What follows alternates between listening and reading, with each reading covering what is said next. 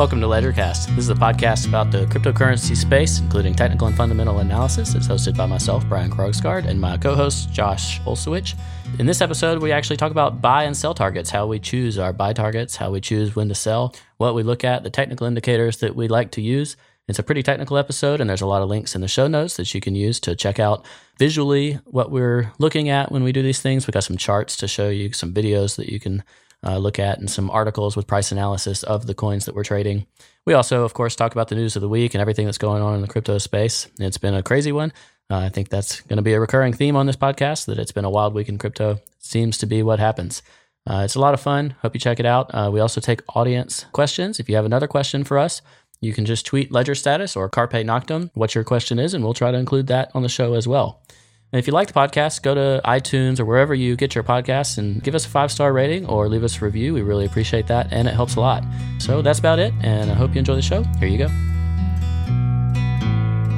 Hello and welcome to the official episode one of Ledgercast. I'm here uh, with my regular co host, Josh Olszewicz, otherwise known as Carpe Noctem by some. Hey, Josh. Hey, Brian. Yo, yo, yo. It's been a uh, interesting week since episode zero. The crypto market moves fast, you could say.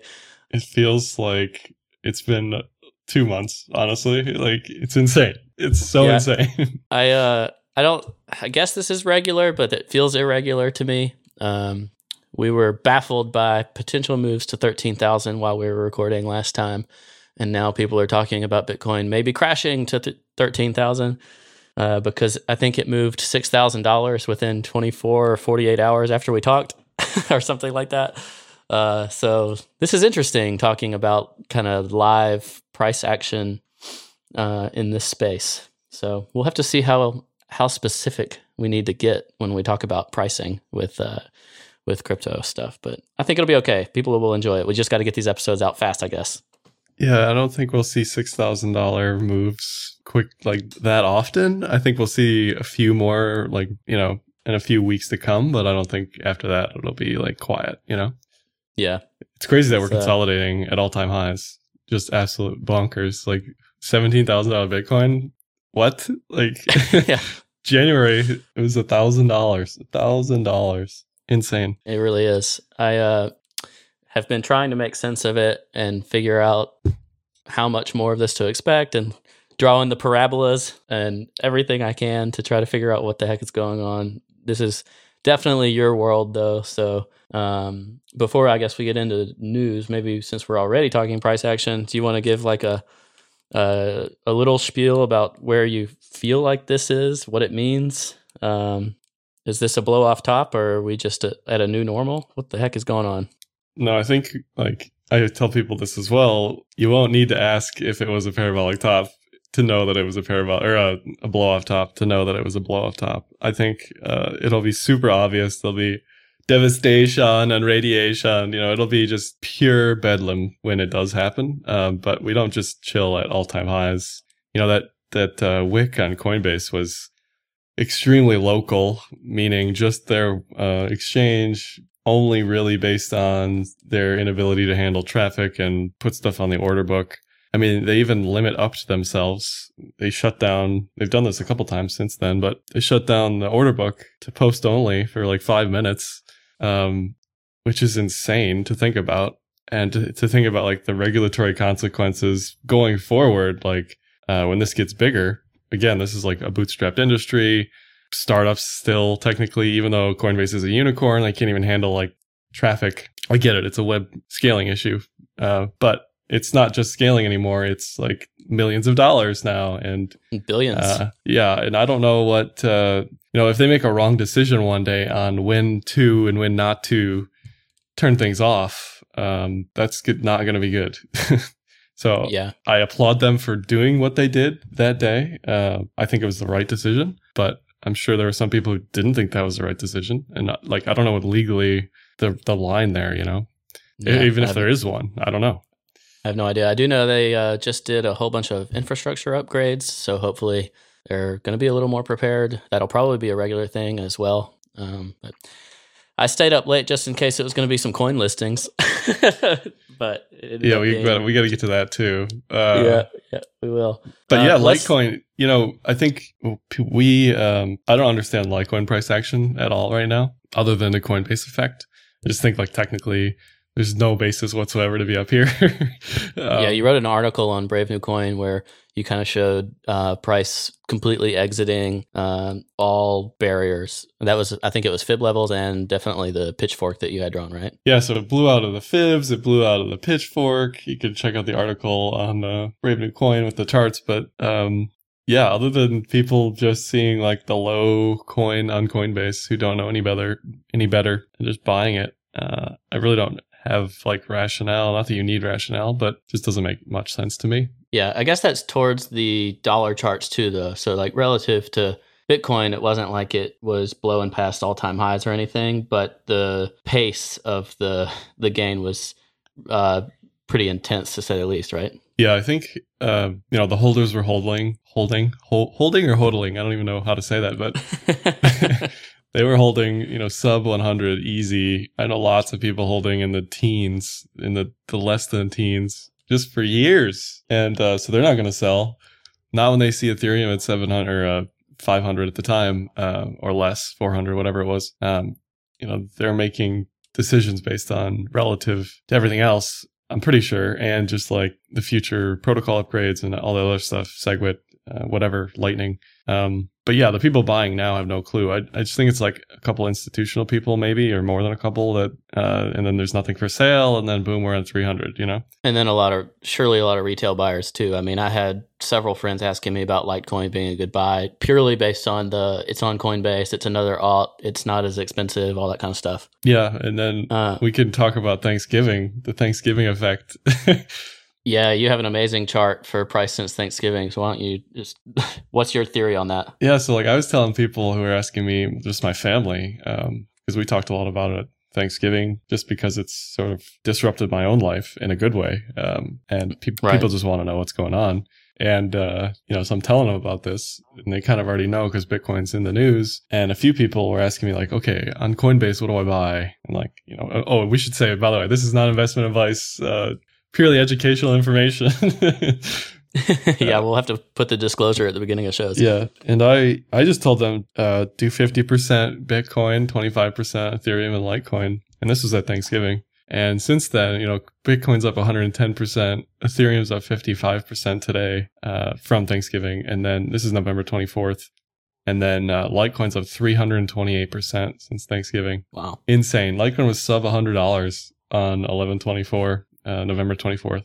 So Yeah, it, it had really uh, maintained stability, if you will. I think that's what Charlie Lee usually likes to say when he's talking about Litecoin that it's a it's stable. Uh, that argument went out the window now, um, but it was bleeding out through um, Bitcoin's growth, just like a lot of alts, really. Um, but the the magnitude of its reversal and, and growth now has been just intense. And there's got to be a lot of uh, a big retail element to that led by certainly led by coinbase. Like if you i, I now for the ethereum bitcoin and, and and litecoin i have to keep uh, several exchanges in trading view because the difference can be 10% or greater because of the whether it's the retail lead or the lack of arbitrage potential right now i don't know. Yeah, um, but it's been intense, and like and GDAX has definitely been kind of leading the pack on really all three. Yeah, a lot of people ask me this. I like using indexes because it it you know helps you see everything at once, like bird's eye view.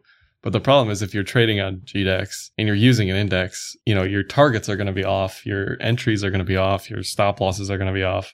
So you kind of have to chart the exchange you're trading on, but I think it's still important to look at the index to see what's going on. Um, I think the GDAX premiums are led by definitely retail, but also led by that uh, $25,000 instant buy. Uh, I feel like that plays a Mhm. big role as well, just keeping the premiums up. I don't really know like how, how that translates mathematically compared to the other exchanges. But um, yeah, the premiums, uh, even on LTC, were just insane compared to Bittrex. Um, the LTC BTC ratio, for instance, there was some sick arb, sick arbitrage to be had there if you had the wherewithal to see what was going on. And- you had to be ready to go too. I mean, Yeah. I guess with uh, Litecoin's pretty fast right now, but um, I know Bitcoin's been a little harder to arbitrage recently, right? Because yeah, impossible, uh, really. just because transactions. Yeah.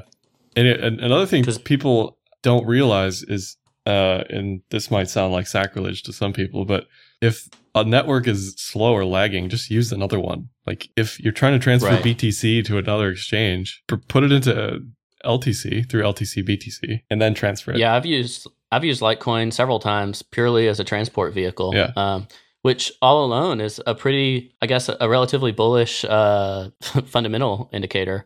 Um, I had a friend last night that was trying to transfer money off of of GDAX into one of the alt markets and trying to take advantage of some of these setups that exist right now. And his he did it in Bitcoin, and it has been sitting there for six, eight, 12 hours. I don't even know how long hmm um, when he could have been over there in 15, 20 minutes through Litecoin purely because the network uh, is a lot more open. You know, the pipes aren't clogged right now. I don't think it's necessarily because the protocol is so much better. It's pretty much the same, but Mhm. the um, but the pipes are open.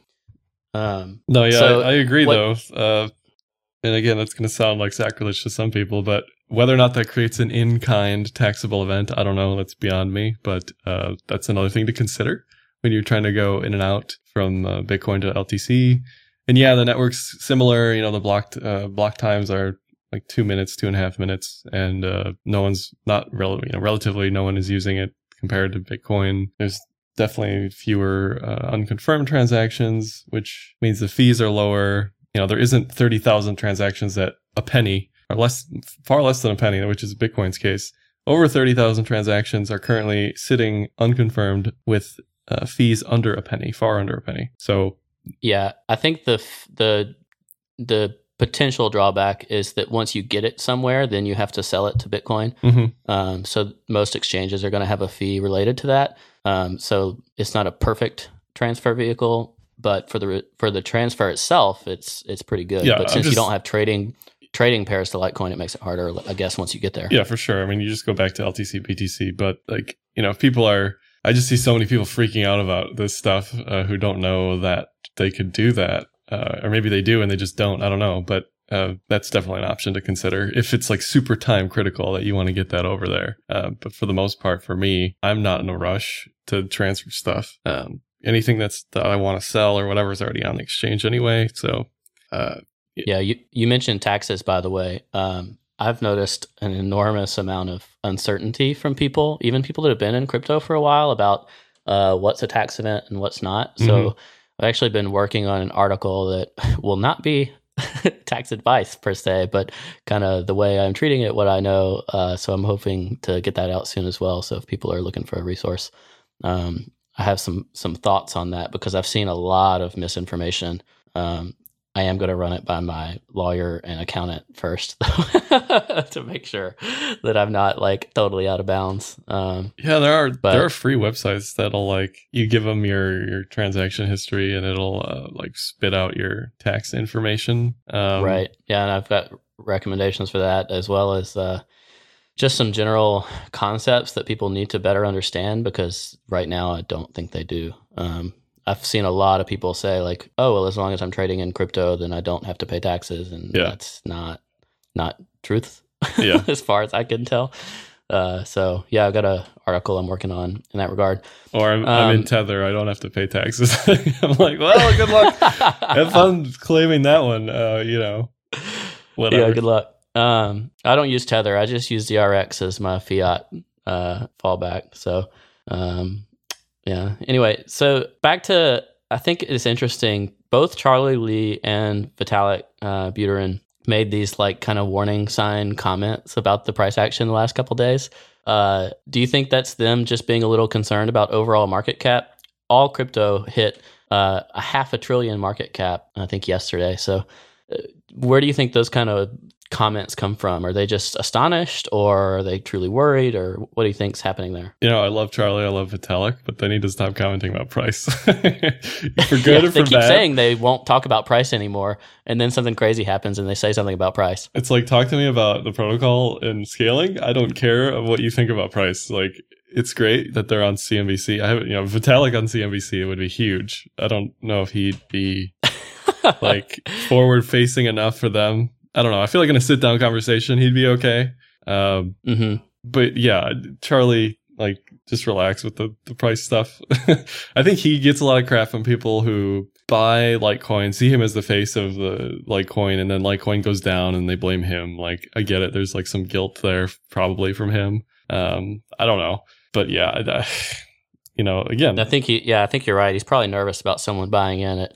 $400 and then what if it does go to 250 or or 100 or you know whatever uh, but that's part of being a developer. I've seen several coin developers uh, complain i guess about the number of comments they receive about price and stuff and it's probably hard not to pay attention to it but i thought it was interesting there just seeing tweets and not necessarily i don't know if maybe they just don't realize the potential network effect they have on something like that but it's certainly not small the type of influence they can have talking about price.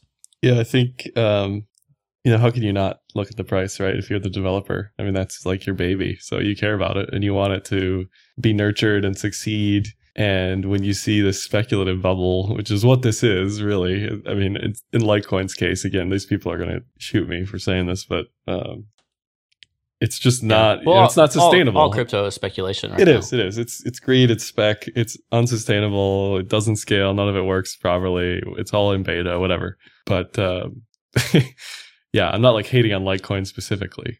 Uh, just like I'm th- thinking like what's going through Charlie's head, you know? Like I don't know, I don't know the metrics as well as I do for Litecoin either. I, they're not really out there compared to Bitcoin that I'm able to see. Just from like adoption metrics. Um, I don't know.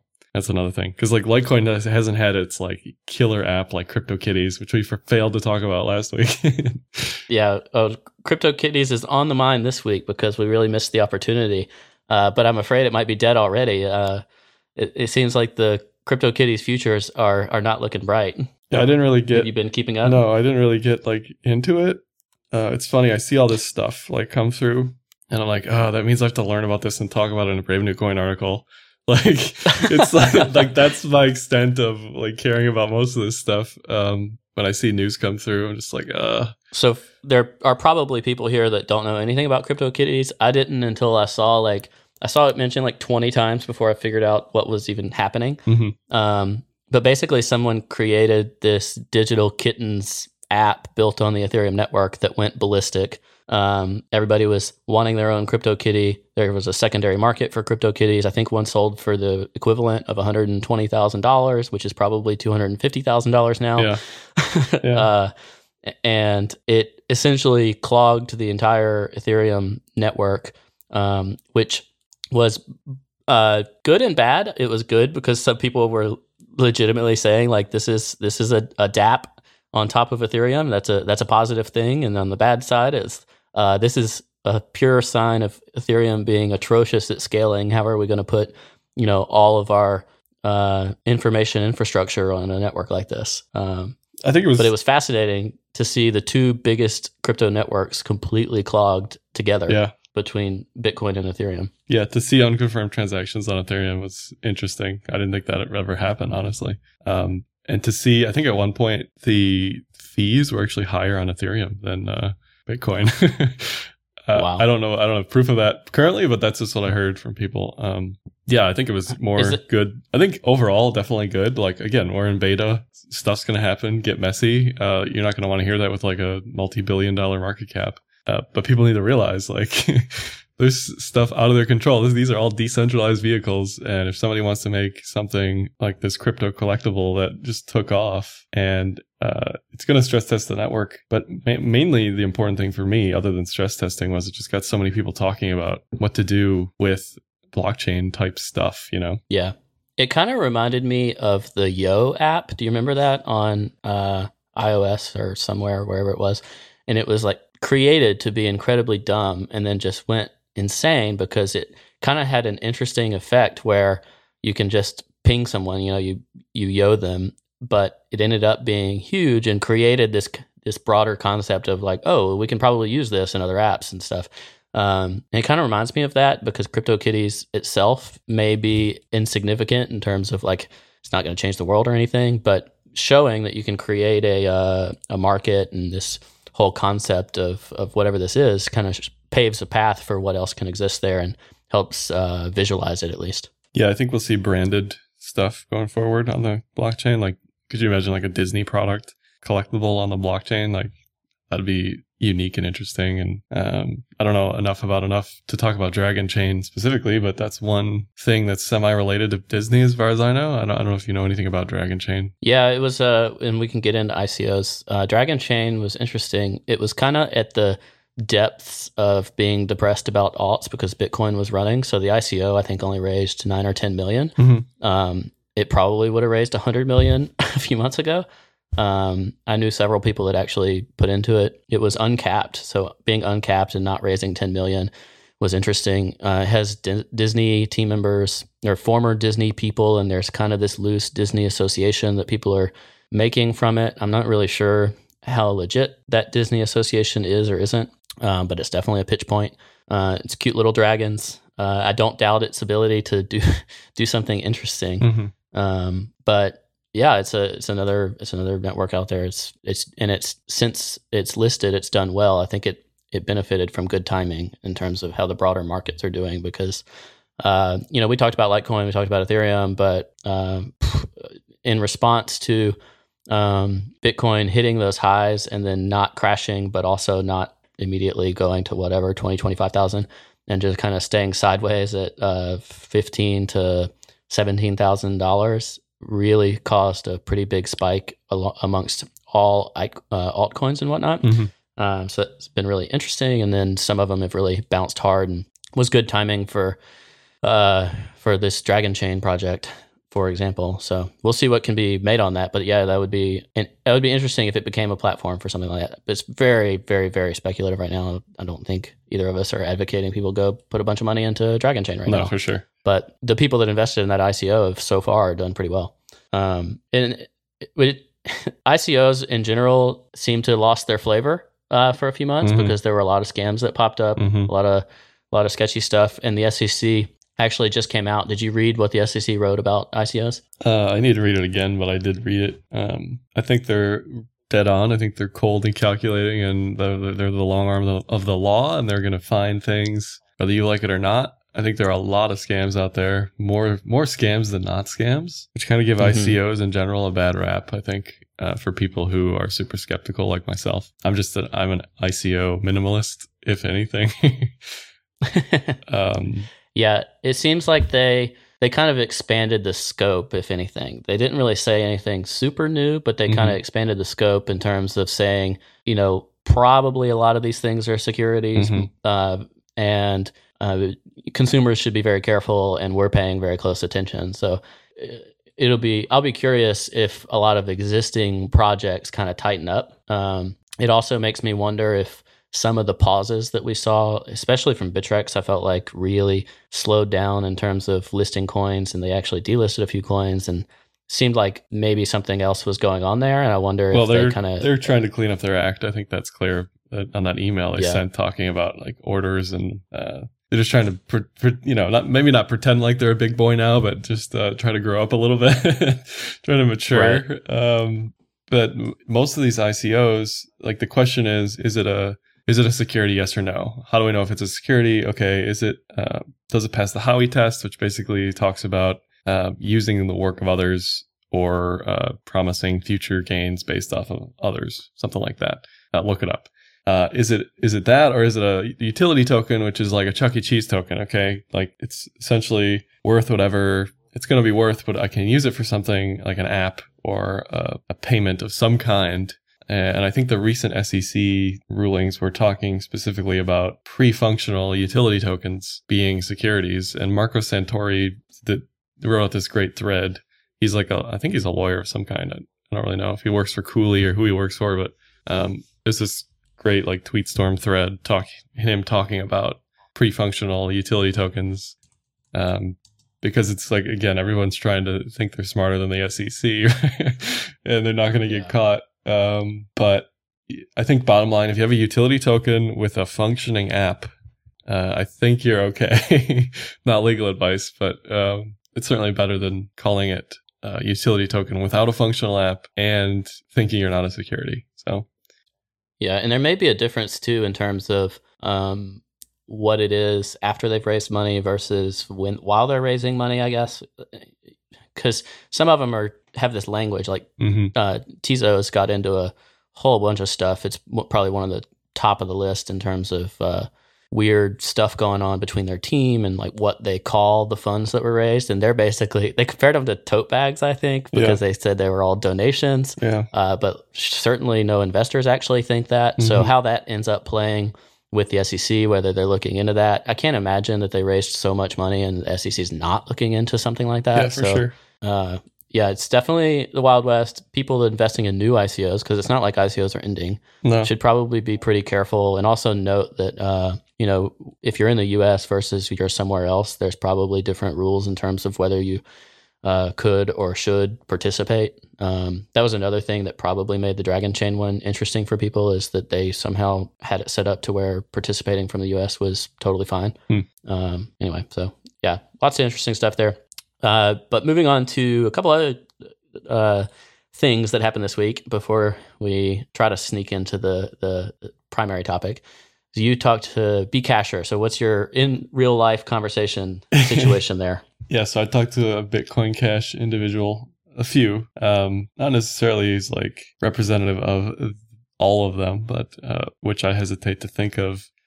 We have to get rid of this like in group, out group bias to like pull some terms out of nowhere.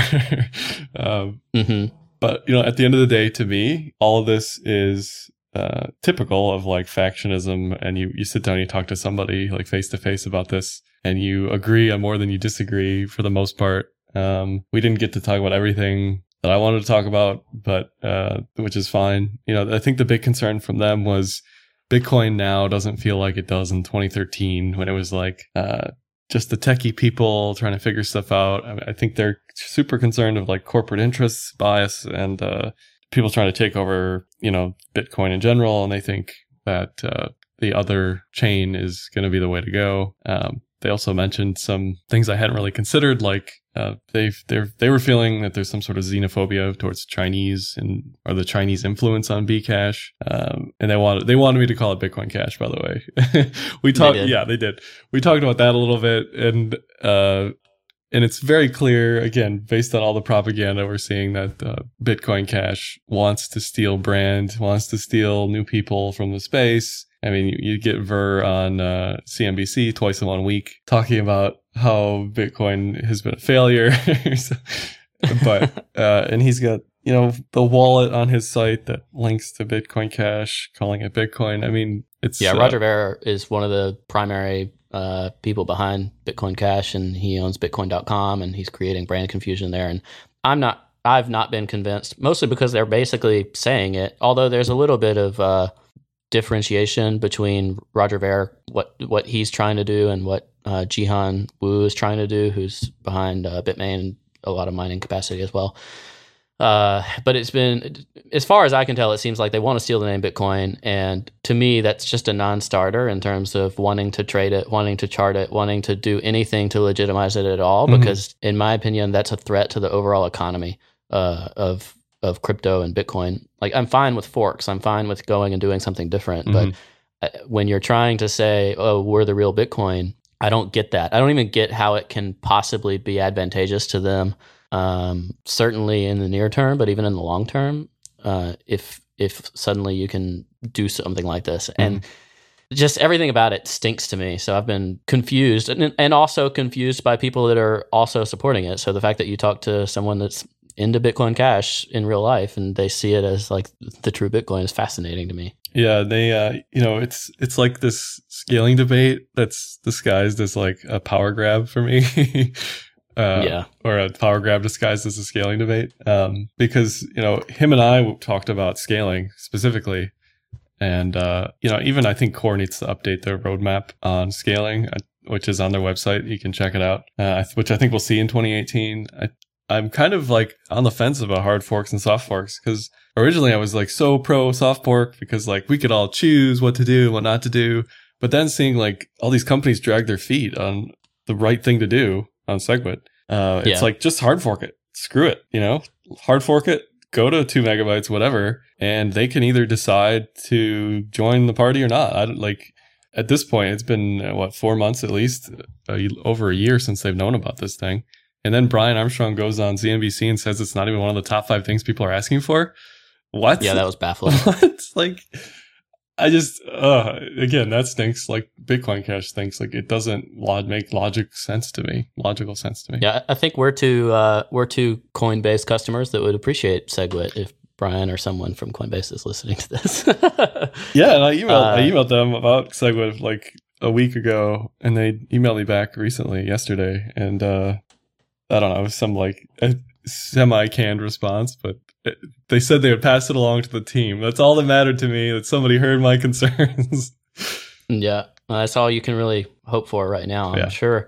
Just thinking in terms of how companies work and how a startup works, they are probably uh, just completely underwater in terms of the demands for stuff they have to do right now. Um, but when there's a solution sitting in front of them for some of their problems, like kind of makes sense, you know? and you can't be pro Segwit two X like die hard live like uh, what is this the term ride or died Segwit two X right and then not implement Segwit after it fails like again no Right. logical sense to me none Say nobody cares about SegWit, despite the fact that we were all all on board for SegWit 2x. It, that's the biggest thing, the biggest reveal to me that it was. Um, it, there's a huge like business versus developers situation Mhm. happening still, and people just aren't willing to really kind of give up on that. Um, and I think broadly, like SegWit 2x probably would have been fine with a lot of people had it been consensus between business and development communities, and then they took a pitch to the users or you know the people that are integrating Bitcoin. Mhm. Um, that probably would have gone fine, but the whole like way it happened just put a sour taste in my mouth for a lot of people. So I'm kind of beating a dead horse from what we talked about last week, but uh, Uh, then- that'll certainly be a conversation that continues into next year. and then just to segue into like what I think Coinbase is adding but like the cynical side of me says they wanted to add Segwit two X so badly so that they had a fork that they could uh, get fees for you know and I which is Mm. why I think they're going to add Bitcoin Cash uh, buy and sell option no brainer from a business perspective for me but So, so not just distribution of Bitcoin Cash, because that's what they promised by before the end of the year was Yeah. essentially get, give people access to the Bitcoin Cash. Because if you hold Bitcoin on an exchange, you don't have a private keys, and uh, and then you may or may not be able to have access to forks like Bitcoin Cash, Bitcoin Gold, and all the other six others. I think you linked in an article. yeah Uh, but they don't have any obligation to actually list it as tradable. So now what you're saying is you actually think they'll list it as a as a tradable asset. Yeah, I think they will. I think there's too many people who have it. I mean, you could say the same for Bitcoin Gold, but I don't think they're going to list that. Um, I, I think Bitcoin Cash just has some sort of community wanting to trade it at the very least. Um, so it'll be an interesting event. If they decide not to list it, I'll be ecstatic, but I don't think that'll be the case. Yeah, if they if they don't list it, my assumption would was going to be that it would actually, from a price action perspective, uh, dump really hard, and it may still. But if it becomes a tradable pair, I, I think long term, its potential value is probably not low. if it if it's uh, a tradable asset on on Coinbase, that would be really legitimizing the a second Bitcoin, which is I don't I don't even know.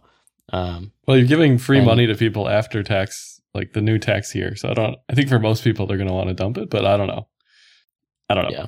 So let's uh let's move into our primary topic. um, it, we're we're halfway in, but we wanted to talk this week about uh, kind of what our buy triggers are for things, what our sell targets are. Um, I think both of us, you probably more than just about anybody on Twitter, get like target sir tweets whenever you post some setup. So uh, we want to talk more specifically about kind of indicators we use and what we consider buy triggers, what how we set our sell targets and that kind of stuff, which is applicable right now when we saw a lot of bottoms on alts, um, and and now we're seeing things running a little bit. And how do we know when to get rid of them? So uh, as a baseline, what's some of the stuff that you use to to do this? Yeah, it's funny. Like I'll give like a target and like reasoning and rationale, and somebody will say when. It's like I don't, I don't know, man. You can't have enough. Like I just trade. Do you, do you think it'll be chart, within the next week? right? Like Yeah. like like when I posted the uh, the ascending triangle for Ethereum, you know, people are asking me when. It's like you, it's a trade idea. You know, it's it takes time most of the time. Not everything's like Bitcoin where it just pops like nuts, but uh, some of these ideas, like low time frame ideas, those will pop quicker than the high time frame ideas. If you're trading on a weekly time frame, that's going to take some week, you know, some time to pan out. When I'm thinking about specifically like VTC, uh, Vertcoin, mm-hmm. there's this edge to edge trade on Vertcoin, which is where price goes from one edge of the cloud to the other. That's on a weekly time frame. That that could take months, and I was surprised it kind of happened as quick as it did. But uh, when we're talking about when, uh, you just got to have have patience, and that's why you know you either sit in Bitcoin and trade that, or you are in alts looking for uh, those charts and just kind of realizing you're losing money. That's why.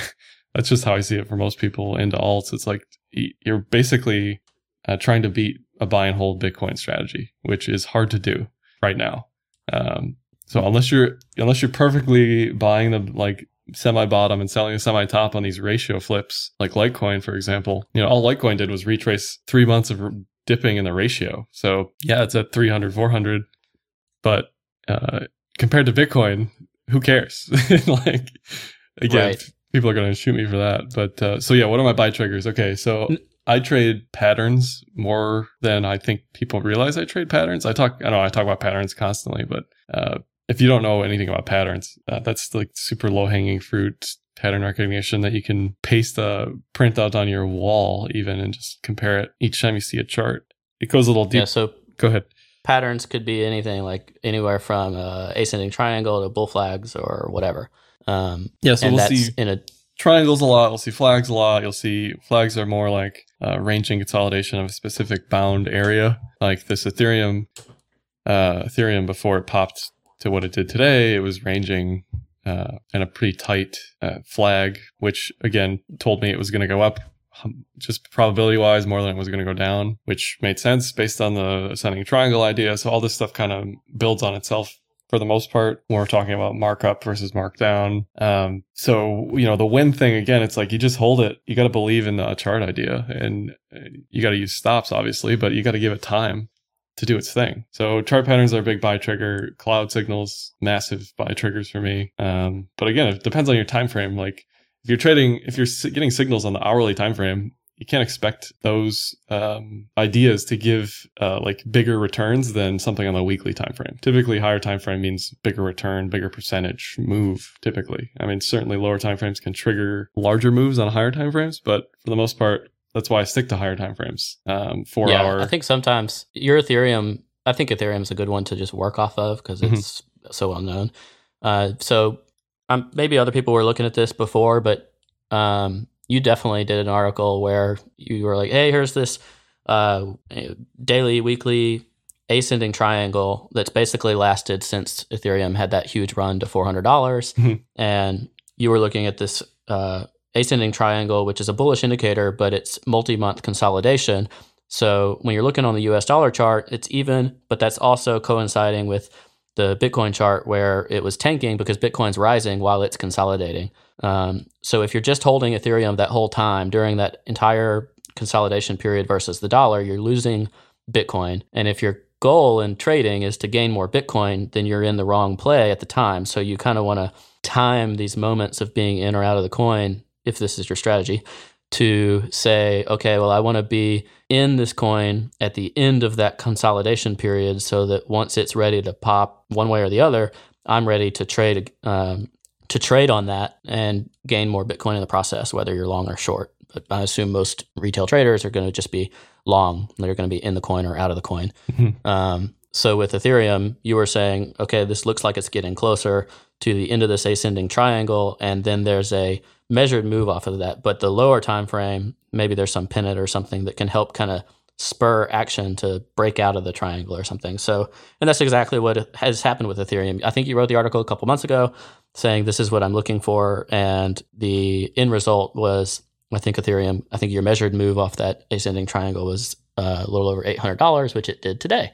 So, um, what is a what is a measured move off of of a, of a uh, formation like that? Sure. So we'll go back to triggers again real quick. So the triggers for this triangle were Bollinger Bands, which measure volatil- volatility. Those had been really tight. When that happens, you can expect a move shortly thereafter. So they got really tight. As they expanded, you can say, all right, they're expanding north or bullish. It's probably going to keep going. That's a sign of continuation generally. So that was part of the entry. The other part of the entry at that point was cloud signals uh, were screaming buy. So that was probably one of the few times I flipped from Bitcoin into Ethereum uh, mm-hmm. on like the ascending triangle stuff, uh, just to capture that. Um, so that was, and, and, that was actually before it broke the triangle. So that was, yeah, it uh, was pr- probably off that kind of last bounce off the diagonal. Um, was when it was really tight on the Bollinger Bands, and then the Bollinger Band breakout, the cloud breakout. That's what led it into the break from the ascending triangle. So your entry could have been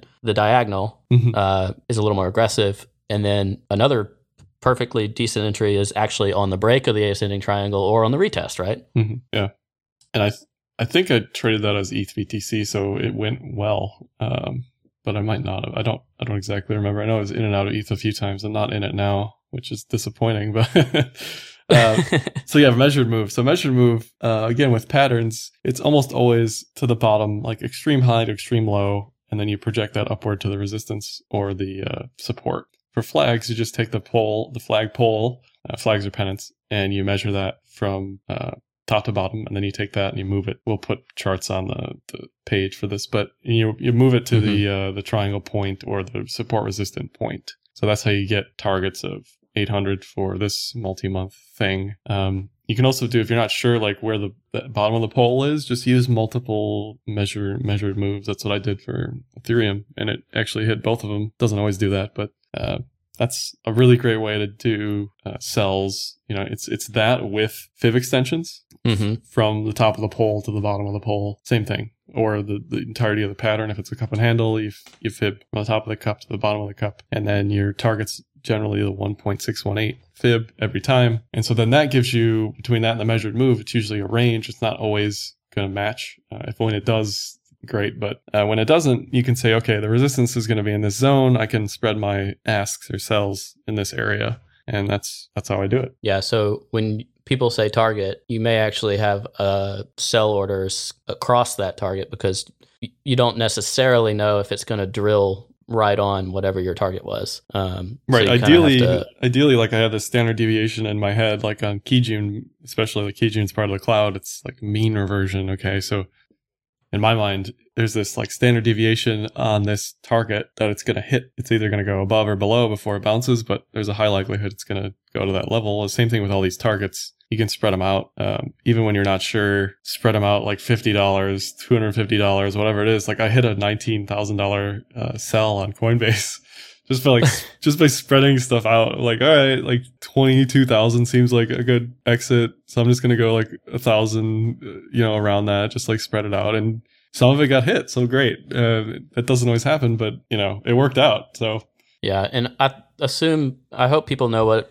you know, Fibonacci numbers are. Uh, but the there's Fibonacci stuff kind of a, across the board with uh, measuring trades. Um, so doing these uh, extensions from these peaks and valleys to create a 1.618 extension, a 2.618 extension, whatever.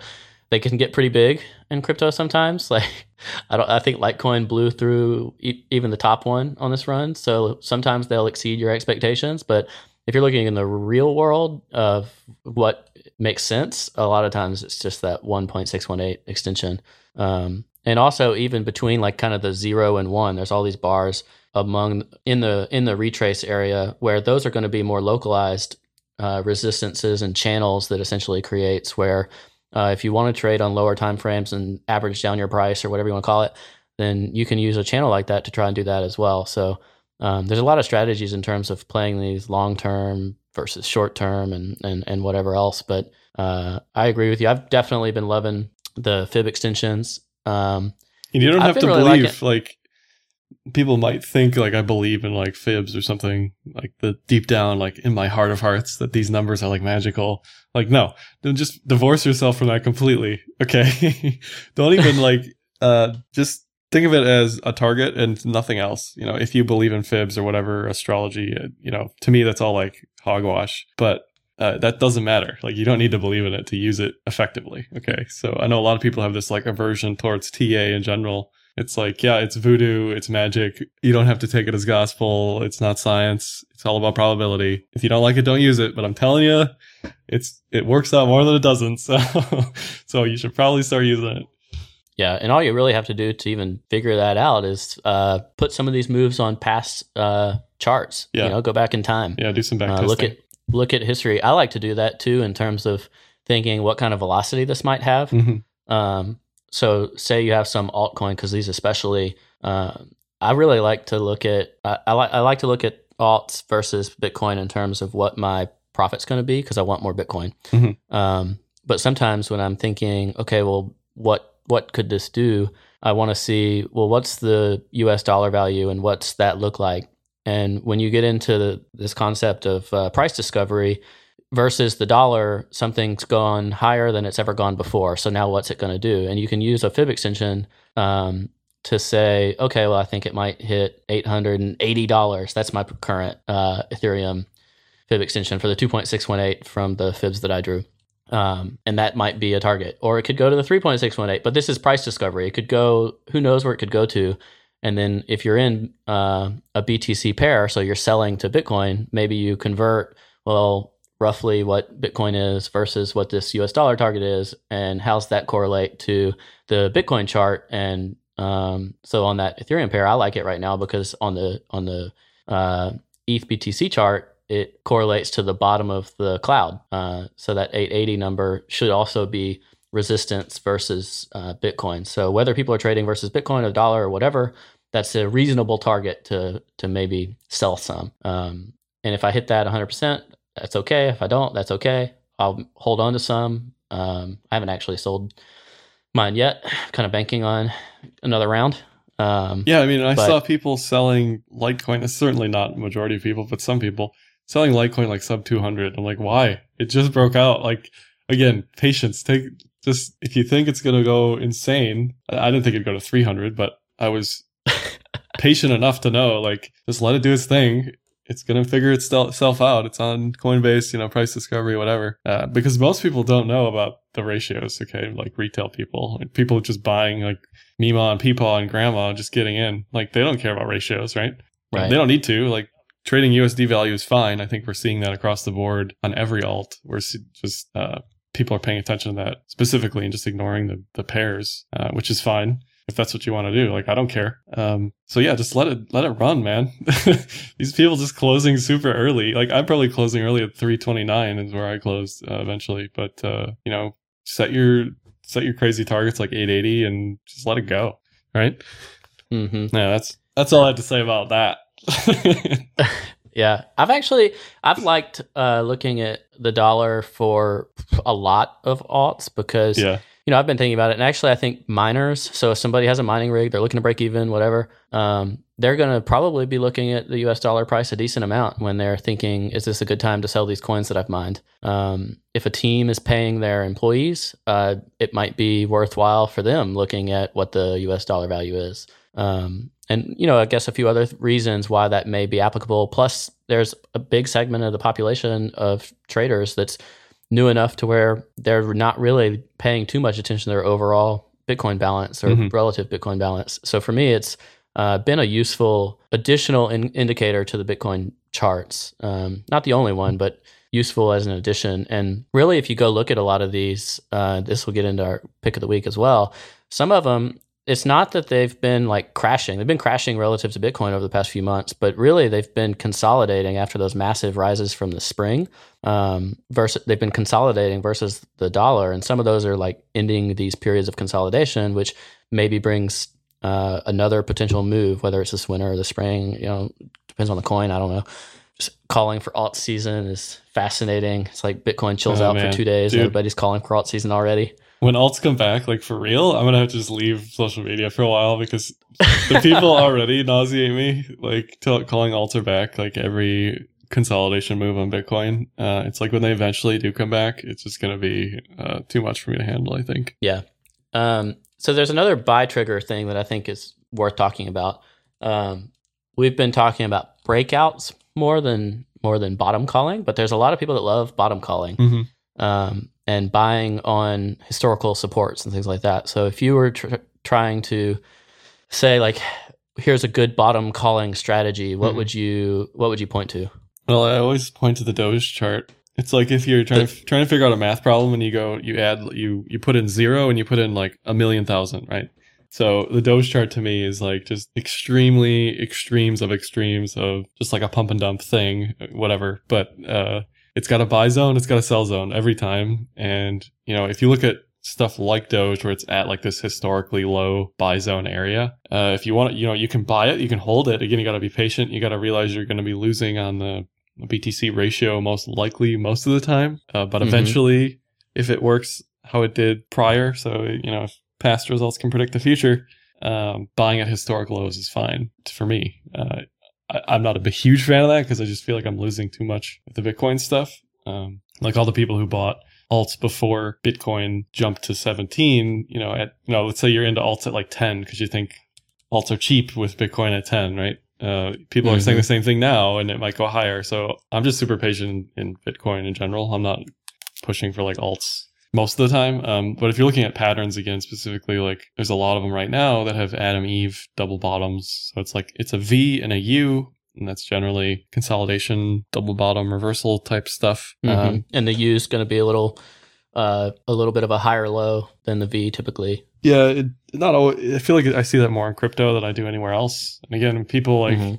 people rake me over the coals for like saying this pattern's not exactly like the pattern it's supposed to be. I'm like, okay, well, you ignore me then, and I'll trade the pattern. Welcome to crypto. and we'll see we'll see who makes money but yeah welcome to crypto like things don't always look how they're supposed to look and like adam eve double bottoms in crypto sometimes can look like a triangle too which is confusing because it'll always look like like a bear flag for instance um, if the eve is higher than the Adam um, but yeah, Yeah, a lot of the Adam and Eve patterns that are showing up right now on four-hour charts Mhm. Um, they just on the daily they look either just like a V or maybe like a little ascending triangle or maybe a bear flag. it's Mhm. kind of Mhm. it can get a little complicated in terms of trying to decipher what those are. Um, and I don't know. It, it- these are all games of probability, so you just got to be careful when you're trading them. You can't just say, "Oh, look, Adam and Eve on the four hour. It'll, definitely go up by Mhm. the depth of the of the of the pattern." Um, but on some of them, it's already it, that is happening. So that's the risks uh, that you take. Um, there, one other thing in terms of uh, something goes way up or something goes way down that I think is interesting is this concept of returning to the mean. So if you're looking at like the cloud, if the price gets way away from, uh, say the the Tenkan, then it's gonna it's drawn to come back to that because that's it's just returning to that historical average basically. Um, is that something that you use frequently? Either if something dumps looking for a rebound, or if something goes way up looking for uh, potential new entry prices lower. Uh, definitely. And people always ask me like, how low do I think this is going to go, or where can I get in because I missed the entire move, even though I saw the flag and did nothing. Um, it's always the same answer. It's always like the four-hour Kijun or the daily Kijun or some like pitchfork median line, something like that. Um, it's Mhm. it's always just trend reversion. Even though it always seems like it's too low, it's not going to keep going down. There's no way it's going to go that low. Like I hear that all the time.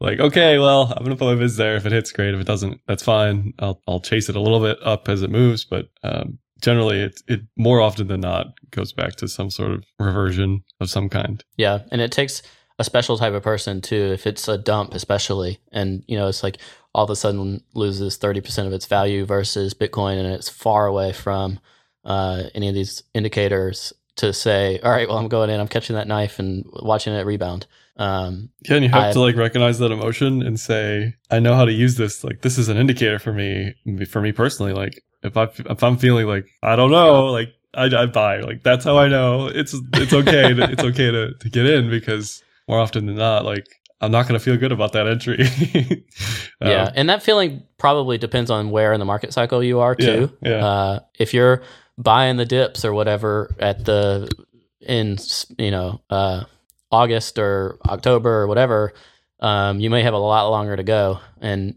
be careful with those position sizes because you may be holding on to them for a long time. Yeah. Um, but maybe when it, you're already in kind of market lows, like you were talking about with Doge, and you see a big dip, say to 15 Sats when it's been sitting at 2021, maybe maybe that is a good time to buy some Doge or Mhm. whatever coin.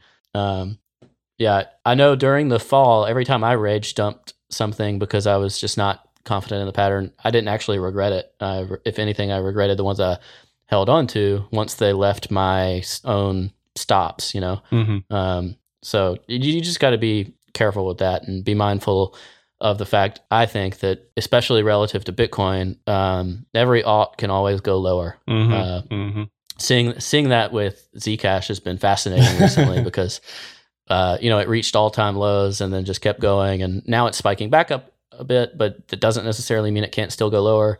It's still consolidating versus the dollar is the thing that I'm looking at. So if Bitcoin has another run, I could totally see Zcash making even lower lows, which would depress a lot of people that have it at a high price. Um, Yeah, and all these Adam and But- Eves can just get wrecked by Bitcoin making new all time highs here. So that's Mhm. another reason I'm like not all in on alts right now. Um, I just think Bitcoin's got room to go. As crazy as that sounds. Yeah. So we'll see So- what we'll see what it does. But yeah. Um, and then you talked about cloud indicators. I think both of, I mean, I learned this from you. So uh, both of us uh, like the cloud in terms of, of trading. Um, you have a whole series that I can link to. I've linked to it a lot of times on how to use the cloud for indicators. And that's essentially trend confirmation. So if the cloud is all four things on the checklist are ticked, then that's your indication of essentially a bull market on that time frame, right? Mhm. Um, yeah. So how does the cloud? that- let's we're gonna let's do questions. We'll do questions. So we had, Okay. we had some Twitter questions. yeah, this is King Midas. King Midas. They want to know how does the cloud know? That's a good name. King Midas. yeah. So how does the cloud know? Why does BTC price happen after the USD price move? Uh, so how does the cloud know? The cloud is dynamic support resistance. When those check boxes are ticked, it's telling you that it's either uh, going above or below that dynamic support resistance, and that's why the entries are where they are. Um, hmm that's how the cloud knows. and uh, you know, for things like edge to edge trades, all that is is mean reversion specifically. Uh, you know, when you see that flat line on the cloud on the Kumo, that's a fifty percent fib of the move, basically. Um, hmm when you see a Yeah, that's that's the definition of that. Yeah, I mean, it's that's all it is. Like, if you don't know that, you're like, "Whoa, this is like amazing," right? or like, or like chart patterns. Like, if you don't know chart patterns, you think like I'm some sort of wizard, but like you can do this too. Like, it's not that hard. I promise. Um, all you have to do is just draw it out and know what the patterns are. And the same thing's for cloud. Like, you just have to know entries, triggers, and the levels that uh, the cloud is telling you. And that's why the price, more often than not, you know, acts the way the cloud thinks it's going to. Yeah. One other note on the um, once all four of those things hit, like if you're not if you don't speculatively enter before all four triggers hit, Mhm. um, you may not want to enter when the price is way up above the uh, the Tenkan line. Or the Um, Kijun, You yeah. may actually, Yeah. yeah. You may you may want to set your order on a retest of either the Tenkan if you're really aggressive or your, or the the Kijun because it's usually going to retest that even in the bull trend and it's going to use those as that dynamic support Mhm. during that run. So Mhm. you could you could potentially lose money if all four of those triggers hit, but you're not in until it's like way up above on the kind of reaction uh, to bullishness, I guess. Um, Yeah, and even So- on this Ethereum rise, like during that uh, flag, that uh, ranging flag, like it hit the key Kijun twice, more at least. So there's your reentry right there a few times. Even if you don't believe in signals or, or uh, patterns, rather, you can at least use the mean reversion strategy to get in if you missed the ascending triangle breakout or whatever. Yeah.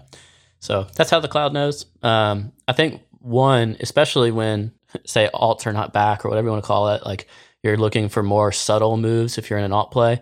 Those edge to edge trades can be really great, um, Mhm. especially on lo- like a four hour time frame. Mhm. So if something does pop into the cloud, the high probability move is that it's going to go from the bottom of the cloud to the top of the cloud. And then if your stop is essentially some kind of cloud exit or whatever, um, you might get stopped out sometimes, but a lot of times you're gonna you're gonna hit that trade, and you know if it's really bullish, it'll break out of it, and maybe you'll uh, not catch it all if you set your order ahead of time, or if you're monitoring it pretty closely, you can just kind of keep moving up your stops using uh, various tools. I know you like the Williams fractal on that. And you did a video on setting stops using the using Williams fractals, huh? hmm Yeah, and back to the edge to edge thing real quick. Like you can think of the edges of the cloud as like very uh, rigid lines. Okay, so if it breaks one line, it's going to go to the next one. Just think of like the middle of the cloud is this like puffy area of soft cotton, right? And then price price can do price can do all this stuff. It can go like you know zigzag, whatever, but uh, it's going to want to test the other edge, and it's going to probably see the other edge as resistance or support, depending on the direction. Yeah, one of the I'll give an example coin that I liked to play in Mhm. that recently, which Mhm. was Counterparty, um, which is just this coin, and it long term, it's kind of on these lows that Mhm. might uh, m- might have an opportunity for long term gains. But in the meantime, the daily cloud was like some, I don't know, 30, 40% move. And it just seemed to love bouncing back and forth like every day. so it's a pretty Yeah. good opportunity if you are looking to play that and you're willing to take the risk of some drops. But uh, being able to play a 30% move on a almost daily basis was pretty awesome. hmm Um, so another question from D Brizzy is 2018 looks to be the year of the DEX, which is the decentralized exchange. Are you currently trading on any, and which ones have you most excited? Are you a decentralized exchange trader? Uh, no, I don't. I don't think there's any reason for, for anybody to trade on a decentralized exchange right now. It's all about liquidity. If you don't have that, you don't have your, you know, all this stuff we're talking about with entries and exits and stop losses just goes completely out the window. Order books are thin, prices all over the place. Yeah, it's just impossible really to trade how I want to trade anyway. So no, I don't use any Yeah. decentralized exchanges. Uh, do any excite me? I'm involved with one, altcoin.io. It's exciting to the point where they're doing something new. I don't know if it's going to end up being an exchange that we know and love as an exchange. Um, but at the very least, they're going to do some uh, interesting tech type introductions into the space. So we'll see. You know, it may fail. Who knows? But if it does anything, uh, I think it's going to do some interesting things. Yeah, a couple others that uh, I think are interesting. Uh, Waves essentially has their own kind of decentralized exchange with the ability to really easily make tokens and all sorts of stuff. And they seem to have some uh, a little bit of a foothold. Obviously, Waves is pretty much the primary traded token there, uh, but it's still interesting to me. Uh, Zero X, we talked about it last week. Mhm. Uh, it's got a lot of probably big business support, if you Mhm. will. Um, and the reason I like that one, I am a uh, a holder of that one. Um, I like it because of the shared liquidity. That's my fiat. I joked last night about that because uh, if you look at the dollar chart on zero x, it's basically been stable at whatever it costs a quarter or something, but it's been just getting demolished Yeah. by Bitcoin. yeah. And Bit, Um, BitShares is another decentralized exchange. Yeah, BitShares is a decentralized exchange. Uh, that one's been around a good a good while. Counterparty's got some stuff. Yeah, counterparty Uh, too. Uh, I mean, and we'll- then so I we'll- actually We'll need dexes eventually. I don't think we're going to need them in 2018 so much, but uh, eventually Yeah. we'll need them. But I think there's some speculative trades that are definitely going to be happening in 2018 based on the promise of a decentralized exchange because it aligns well with crypto generally. I actually I just bought uh, one of the uh, I bought a speculative coin and it's like a I'm just I bought it and just going to let it sit there for a long time, uh, which was called Heat. It's like a 10 million dollar market cap. I learned about it from Not So Fast, who was all about it. Uh, did some research and decided to buy. And partially, I just wanted to see what it was like to use their own decent like you buy it off their own decentralized exchange that's the most popular Mm. place to buy it um, so i went through the process used the used the wallet bought some coins off Heat. that was pretty cool uh, so that's another one that's just i mean there's a lot of these projects so it's Mhm. definitely unknown territory and going all in because one is going to be the future of decentralized exchanges is probably Well- very dangerous Like one of the hundred is going to be like the one, right? I mean, there could be more than Yeah. one, but like that's probably how it's going to happen. hmm yeah something's going to pop up and it's going to be the way to do it Yeah. uh, and all the others are going to have a hard time potentially so just be careful with those types of investments hmm Um, Matt Leskanik said, "What do you think about the future of anonymity coins? So anon, the anon segment. Uh, do you think it'll be uh, simply a feature of Bitcoin or Litecoin, or do you think they will survive or go big on their own? So this is Monero, Zcash, Zcoin, uh, Dash, kind of Pivx or whatever that one's called. Mhm. there's the whole there's the whole sector of uh, anon coins. What do you think about them? Well, Dash and Pivx have an option to do anonymous transactions, so they're like anon light. And then Zeek, it was recently found out that most of the transactions are impossible to actually make anonymous because unless they're shielded from end to end, uh, you can read the paper if you don't have no clue what I'm talking about. But um, like it was something like three percent of the transactions were actually anonymous. Uh, so it's not Currently. actually like yeah, currently like. But again, it's like, is that really an anonymous coin? I don't know. like, is it really a privacy coin? Uh, which I think again back to the price of Zeke was just getting wrecked. I mean, that's why I sold my Zeke. I was like, all right, it's not what it says it is. That's what. That's when I sold mine too, uh, Yeah. and it did go down from there, but it doesn't mean it's going to stay there. yeah, yeah. yeah. Um, They instantly put out a rebuttal um, that was compelling enough, but the researcher did pretty decent work in terms of saying, at least right now, yeah. uh, Z- yeah. Zcash transactions are not anonymous. Yeah. often. Um, so then there's Monero, which is like the cream of the crop as far as anonymous transactions are concerned. And how that works in Monero is uh, it's basically like coin mixing via addresses. So Mhm. uh, you know, I send from A to B, but it goes through two or three other people first. And then it also creates a new address on the receiver's end. So it's just completely uh, shielded in that respect from being traced or trackable or what, however you want to say that. Uh, do I think they have a future? Definitely. I think, Yeah, I really like Monero. They do. There's one downside that's worth mentioning, though. I don't know if uh, you ever talk about, it, but it's basically the the challenge of a hardware wallet mm, uh, support. Like it's not a clone of Bitcoin or anything. Like it's not easy to. Uh, so eas it's not super easy to support Monero in hardware wallets. So some people critique it for that, but I like Monero. That's probably my biggest play, if you will. And I'm pretty into the whole sector because I do actually think this sector has a, a pretty bright future, at least for the next year or two. yeah, I think we're going to see coin analysis like we've never seen it before, you know, in 2018 or 2020, where whenever it's going to happen, you know, everyone's stuff is going to be uh, analyzed. And if we don't have anonymous transactions or confidential transactions at that point on Bitcoin or Litecoin, uh, we definitely will shortly thereafter. Uh, Mhm. But I also think Coinbase is going to stay away from CTs or uh, privacy coins because like there's some legal issues there. Um, even though like Wall Street is all over Zeke, mainly because of this decentralized currency group hotbed. Um, Barry's bags. Yeah. But I think in general, like we're definitely moving towards that. Uh, I think I really honestly think if Bitcoin moves towards confidential, transactions with a soft or hard fork, Coinbase just won't ever add that option. Uh, or you know you won't be able to ever do that through Coinbase just from a legal perspective. So either they'll Yeah. refuse to the hard fork or they'll um, just not allow it. Like Segwit, you know, they just won't put that option on their platform. Yeah, and it's interesting too because a lot of retail fears for uh, Bitcoin are that it is used for dark money and it's untrackable and all these Mhm. things, but actually it's probably the most trackable asset ever. Yeah, Uh, because if you have a Bitcoin address, you can essentially uh, do the coin analysis, like you said, on the address and just find out everywhere and every transaction, everything, and have a complete log. And I guarantee you, the government's doing that already. And actually, I know they are. Um, I have an interesting person that I, I know and in in my area of town that's uh, an investigator for the Depar- Department of Treasury. oh, that I talked I talked to him about crypto and it's fascinating. But something like Monero or some of the others, uh, Zcoin is another one that's really on the rise. Um, I don't, you know, it's to be determined if it's because of real world use cases or if it's just because people are loving it for the price action. They are introducing master nodes, but it's got this minting concept that's similar to Monero. It's based on the zero coin protocol.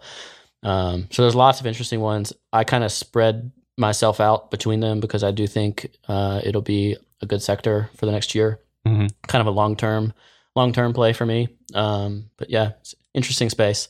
Yeah, so Um, William asks about BTC. We already talked about that a little bit. Uh, just look at the weekly cloud. It's it's still got Yeah. some time on that. And then Flowers Yeah, asks Vert- us. Oh, go ahead. No, I was just gonna say Vertcoin. Yeah, it's long term play. I uh, Yeah. I entered that one and I've swing traded it, but it basically I'm waiting for the top tier target uh, on the weekly to get it fully out, and uh, even then I'll probably just keep rising those stops if it wants to keep going. Yeah. Uh, it, it was flagging like in the cloud on the weekly, so that's got a bullish bias already on it. Um, hmm And then Flowers asks about fundamentals and holding. What do I like best and why? Monero, Zeke, or Dash. So again, back to this privacy stuff. Um, and it's interesting that like there's a lot of speculation around privacy before it's like a huge deal. Like again, I think this is going to be a massive problem for crypto 2018 2020 whenever it happens it's going to be a, a big deal um, i'm not like ringing the, the death knell or anything but um, hmm yeah, like privacy coins are going to be a thing until you know Bitcoin implements privacy transit uh, confidential transactions. So if you want to make that play, go for it. I'm not currently, but um, it's Mhm. certainly an option. Definitely. Cool. Uh, we are like overtime basically. Yeah. but so I was trying quickly, to like get through this a little quicker. yeah. Uh, quickly, let's do coin of the week. Do you have a favorite coin of the week right now? uh, I don't have a Doge, man. You just got to look at Doge. Doge. And It Look at Yeah, the it chart. spiked down It's again. Yeah, So- yeah, yeah. The the USD chart, which I don't know if I was the first Oh, human to look at the USD Doge chart. uh, it's got a nice uh, nice cup and handle right now that's looking to break out of. So just saying. Okay. but versus Bitcoin, it's like at the bottom of this humongous uh, market cycle thing that Literally it does. And- scraping the bottom right now. yeah, yeah. and also teasing a cloud entry. By the way, uh, edge to edge trade, maybe. Mhm. Maybe. Be very Mhm. careful. Yeah. Um, mine is probably waves, just because it's just been on this interesting pattern that I don't know, it's been speaking to me. Uh, it's also kind of in price discovery mode versus uh, uh, versus the dollar. And apparently they got some news going. Got a lot of hype. Uh, I like the hype machine. I got a small bag of waves, not much, but uh, still riding it, letting it go, see where it takes me. That's yeah, if you're, if you're talking about like fundamentals and holding, there's privacy coins, there's DEX coins. We kind of talked about those, uh, but like sort of spreading that out if you want to if you want to diversify um, into that sort of thing, definitely it's an option. Yeah. Yep. Yep. All right. Cool. Uh, this is fun, and we look forward to talking to everybody next time. Josh, you got some stuff to plug, man. You put out a ton of videos, ton of articles. What do you got? Uh, yeah, YouTube, Carpe Noctom, uh, Brave New Coin, just absolute. Look, it's the best TA on the internet. I'll just say it like that. That's uh, true. I'll second that. You know, we do three articles a week minimum. Uh, I don't know. Check it out. Follow me on Twitter. And yeah. then you did a bunch of lists for YouTube videos that oh yeah, I did some. I lists. really enjoyed. Uh, people love end of year lists, so check those out. Just like top indicators, top coins, I think for 2018. No surprises really. Um, top charts. Yeah, I don't know. It was fun. Check it out. Awesome. And uh, go to ledgerstatus.com and follow Ledger Status to keep up with that. And we will catch y'all next time. Monuments crumble in the blink of an eye. The easy river has just run dry in a house of cards. I feel the breeze wound so tight I can barely Oh, the chains. Oh, the chains.